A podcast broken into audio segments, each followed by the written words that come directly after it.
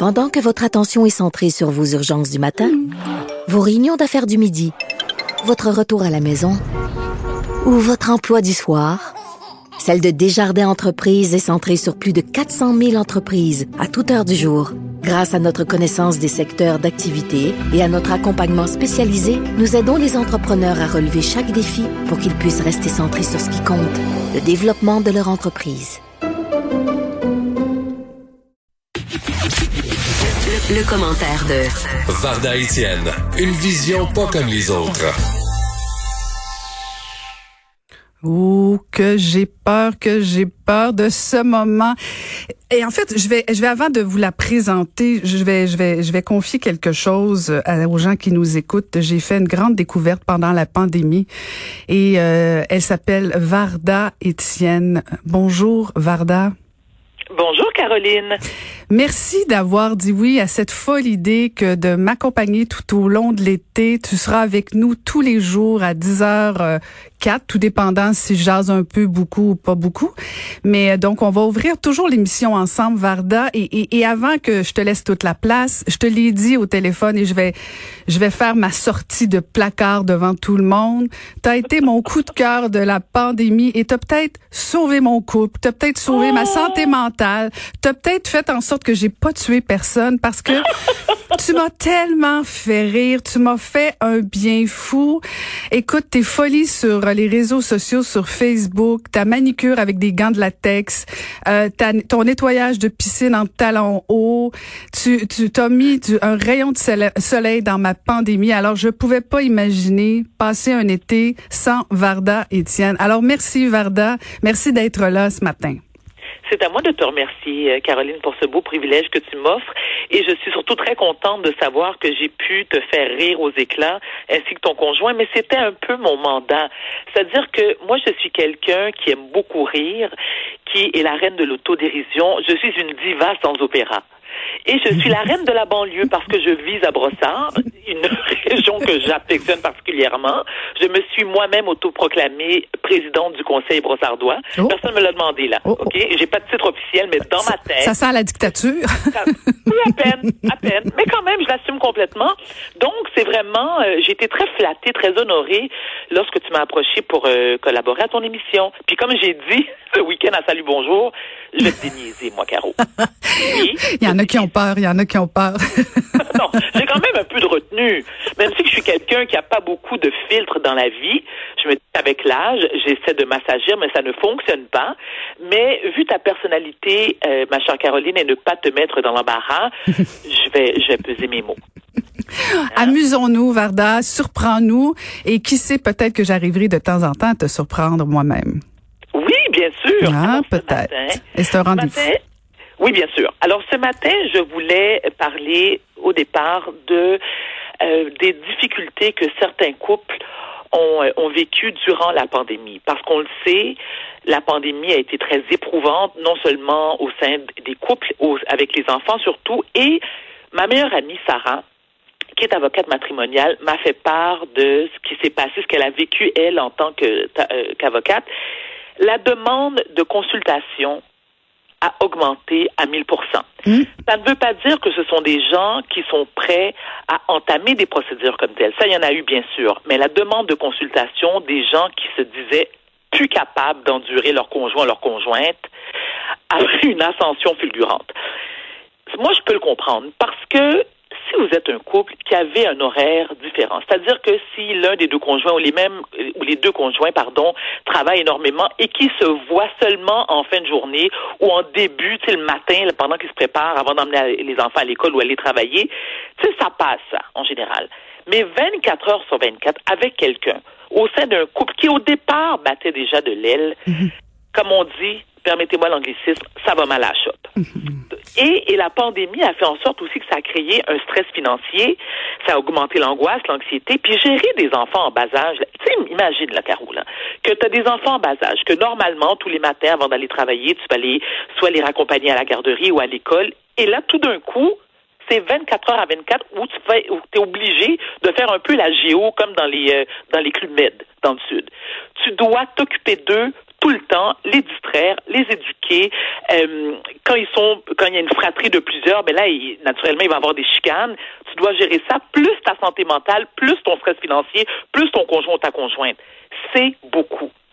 Et il y a des gens qui vont dire, oui, mais c'est naturel. Non c'est pas nécessairement naturel parce qu'on vit dans une dans une société où est-ce qu'on on, valorise, on glorifie l'ultra performance. Les gens sont contents de dire ben moi je fais 60 heures, 70 heures, 80 heures qui prennent pas vraiment le temps de vivre, de passer du temps en famille, parce que la majorité de leur temps est passé au boulot. Pourquoi? Pour faire plus d'argent, pour euh, se payer un, train de vie plus confortable, pour avoir la piscine comme le voisin, la voiture dernier cri, euh, changer son toit, faire un aménagement, pour toutes les raisons qu'on peut, que je viens d'évoquer et plus. Donc, ça fait en sorte que certains couples ont fait comme, attends une minute, moi, de voir la face 24 heures sur 24, tente pas. Je trouve ça dur.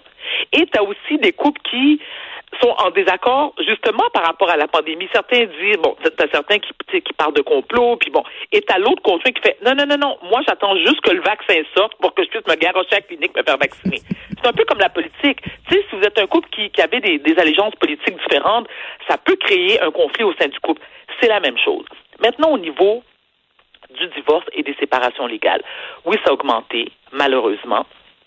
Et je pense que c'est triste de constater que, et je ne veux pas, je ne porte pas de jugement, mais je, je parle seulement de ma perception des choses. C'est que les gens, à l'époque de nos parents, Caroline, et à l'époque de nos grands-parents, lorsque les gens étaient mariés et qui croyaient vraiment au pour le meilleur et pour le pire, ils faisaient vraiment pour le meilleur et pour le pire. Maintenant, rapidement, dès qu'il y en a un qui, je sais pas, qui, qui ronfle ou qui se tanne de l'autre, c'est bon ben là, écoute, faut qu'on se sépare, là, moi je suis plus capable, on va divorcer. Il y a une facilité, une aisance à tout de suite penser à la dernière option qui est la séparation. Des fois, oui, je veux dire, je veux dire, c'est nécessaire. Moi, je dis toujours, quand il y a de l'abus physique ou verbal, ben oui, même si tu n'as pas envie d'éclater ta famille puis que c'est un choix déchirant, c'est peut-être l'avenue à envisager, qui est peut-être pas la meilleure, mais ça peut être la solution. En même temps, j'en profite, Caro, pour souligner un truc qui, moi, m'attriste beaucoup. Hier, c'était la fête des pères. Moi, j'ai la chance, à mon âge, j'ai 47 ans, d'avoir une relation comme une enfant de 4 ans avec son père. Tu sais, moi, je suis la parfaite fille à papa. Tout ce que je vis dans ma vie, que ce soit positif ou négatif, première chose que je fais, j'appelle mon père, qui vit à Atlanta. Papa, je peux l'appeler à n'importe quelle heure du jour et de la nuit, je le dérange jamais. Et même si je le dérange, jamais, jamais il va me faire sentir que c'est le cas. Mon père a toujours eu une importance capitale dans ma vie. Et durant l'adolescence, ça n'a pas toujours été évident parce que bon, j'étais un peu en, phase de rébellion. Puis, tu sais, papa c'est un un homme de principe qui est autoritaire. Et ma mère me laissait un peu faire ce que je voulais. Donc, il y avait une forme de discorde. Mes parents se sont divorcés lorsque j'avais 20 ans. Donc, j'ai quand même passé la grande majorité de ma vie avec papa. Et à l'époque, bon, puisque j'étais majeure, ma sœur aussi, il n'y avait pas d'histoire de 11 bas pour la garde partagée puis la pension alimentaire. Tout ça était déjà réglé. Ce que je déplore, c'est que malheureusement, beaucoup de femmes, et oui, j'accuse les femmes, parce que c'est souvent le cas au Québec et partout dans le monde, mais moi je parle au Québec, je, je suis née et je vis au Québec.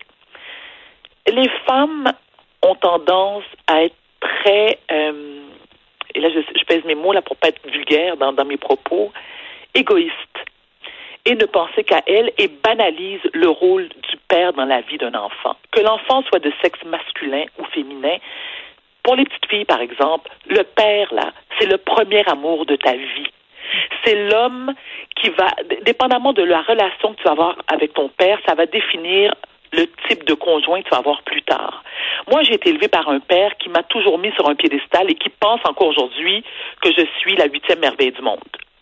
Ça fait en sorte que mon rapport avec les hommes est stable et fait en sorte que jamais je vais faire de bassesse devant un homme parce que je me dis, non, je vaux plus que ça. Et pour revenir justement à l'importance et le rôle du père dans la vie d'un enfant, en tant que mère, on n'a pas le droit, ça devrait même être illégal de prendre son enfant en otage. On parlait de pandémie.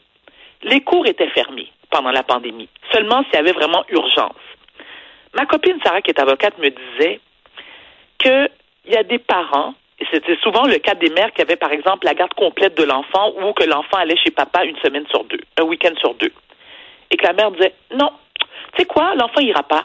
Mais comment l'enfant ira pas? Non, non, écoute, moi, la pandémie, ça me fait peur, puis j'ai pas envie que le petit attrape le, ou la petite attrape euh, euh, le, COVID, puis que tu as une nouvelle partenaire dans ta vie, puis je sais pas qui qu'elle fréquente, puis je sais pas où est-ce que vous allez. Fait que l'enfant, non, tu vas pas le voir.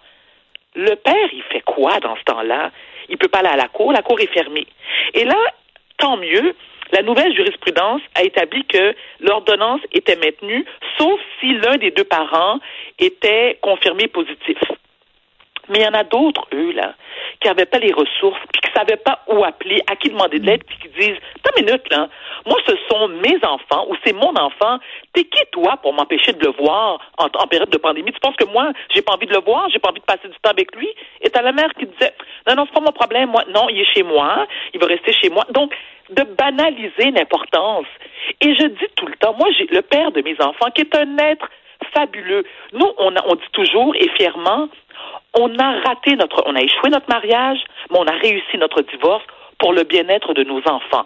On a enrichi en masse les avocats. À un moment donné, on se parlait, c'était tellement tendu durant notre divorce qu'on n'était plus capable de se parler. Et nos avocats respectifs nous disaient, écoutez, parlez-vous pas avec un livre de communication. Pardon? Comment je peux parler par communication écrite avec le père de mes enfants qui aime mes enfants autant que moi? Il n'y a personne d'autre qui va aimer mes enfants autant que moi que le père.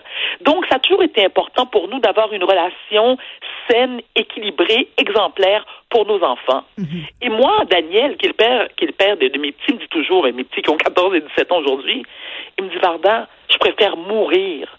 Je préfère mourir.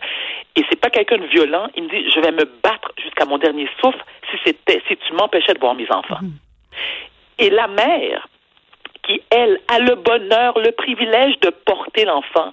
Tu sais, moi, je dis souvent, Caro, que mes enfants, c'est comme un autre membre de mon corps. Je les regarde puis je me dis, je suis tellement en pamoison devant eux, je me dis, ça se peut pas aimer autant. Je connaîtrai jamais ça, l'amour maternel.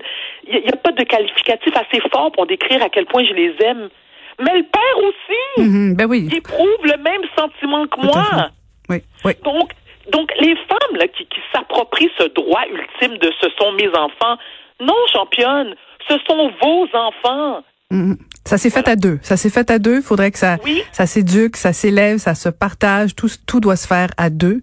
Le problème, c'est ça. Tu as, raison de rappeler, Varda, à juste titre, qu'il y a certaines femmes euh, qui abusent justement du titre euh, maternel, euh, comme il y a eu certains hommes aussi qui, qui ont abusé de l'autre côté. Mais c'est souvent une tendance. je pense que, je sais pas, peut-être que tu, tu vas pouvoir me répondre à ça, mais est-ce que c'est c'est pas un, un, peu notre notre côté très très germaine de vouloir tout contrôler, puis est-ce que le papa va, va bien l'habiller, est-ce que papa va aussi bien faire que nous? Moi, je pense pas que les mamans le font intentionnellement, dans le sens où elles doutent, euh, elles doutent pas de l'amour du papa envers leurs enfants, mais c'est ça, exact. Est-ce qu'il va vraiment bien laver les mains? Est-ce que, est-ce que le purel est disponible dans la maison autant que chez nous? Est-ce que tu, je, je sais pas si c'est cette inquiétude là qui fait qu'on qu'on gère mal euh, les parents, les papas. Moi, je te, moi, je te dirais là, et, et j'en connais. Je vous jure que j'en connais.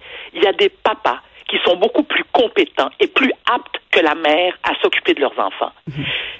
Dans mon cas, nous, c'est vraiment 50-50. Mais je me rappelle, lorsque je me suis divorcée du père, les enfants étaient très jeunes. Mes enfants sont métis. Ma fille, qui a une crinière de lionne, c'est sûr que son papa caucasien, il est pas très bon pour faire des couettes puis des tresses. des fois, elle revenait un peu comme Bob Marley. On avait l'impression qu'elle avait des rastas dans les cheveux. Et je me souvenais qu'au début, je pétais des crises puis je disais à mon ex-mari, mais voyons donc, comment ça que t'es pas capable de la coiffer? Il dit, Varda, un, ce type de cheveux-là, ben déjà, je suis pas habituée. Puis je suis un gars. Moi, j'ai pas eu de sœur. Je sais pas comment faire des couettes. Puis à un moment donné, tu sais quoi? Je me suis dit, hey, c'est son père. Ah oui. Tu sais, Dalia, elle est bien habillée, elle est propre.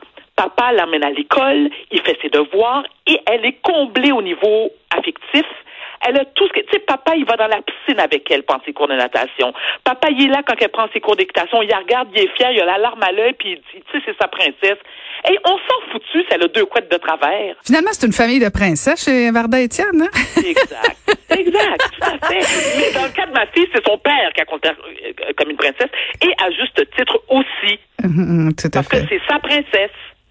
Hey, merci Vardal. Euh, on a brisé la glace toi et moi. Euh, merci, de ton regard et euh, je te laisse retourner dans ta banlieue de Brossard et on se retrouve. Dans ma piscine. Ben oui, bonne piscine. Santé Vardal et à demain.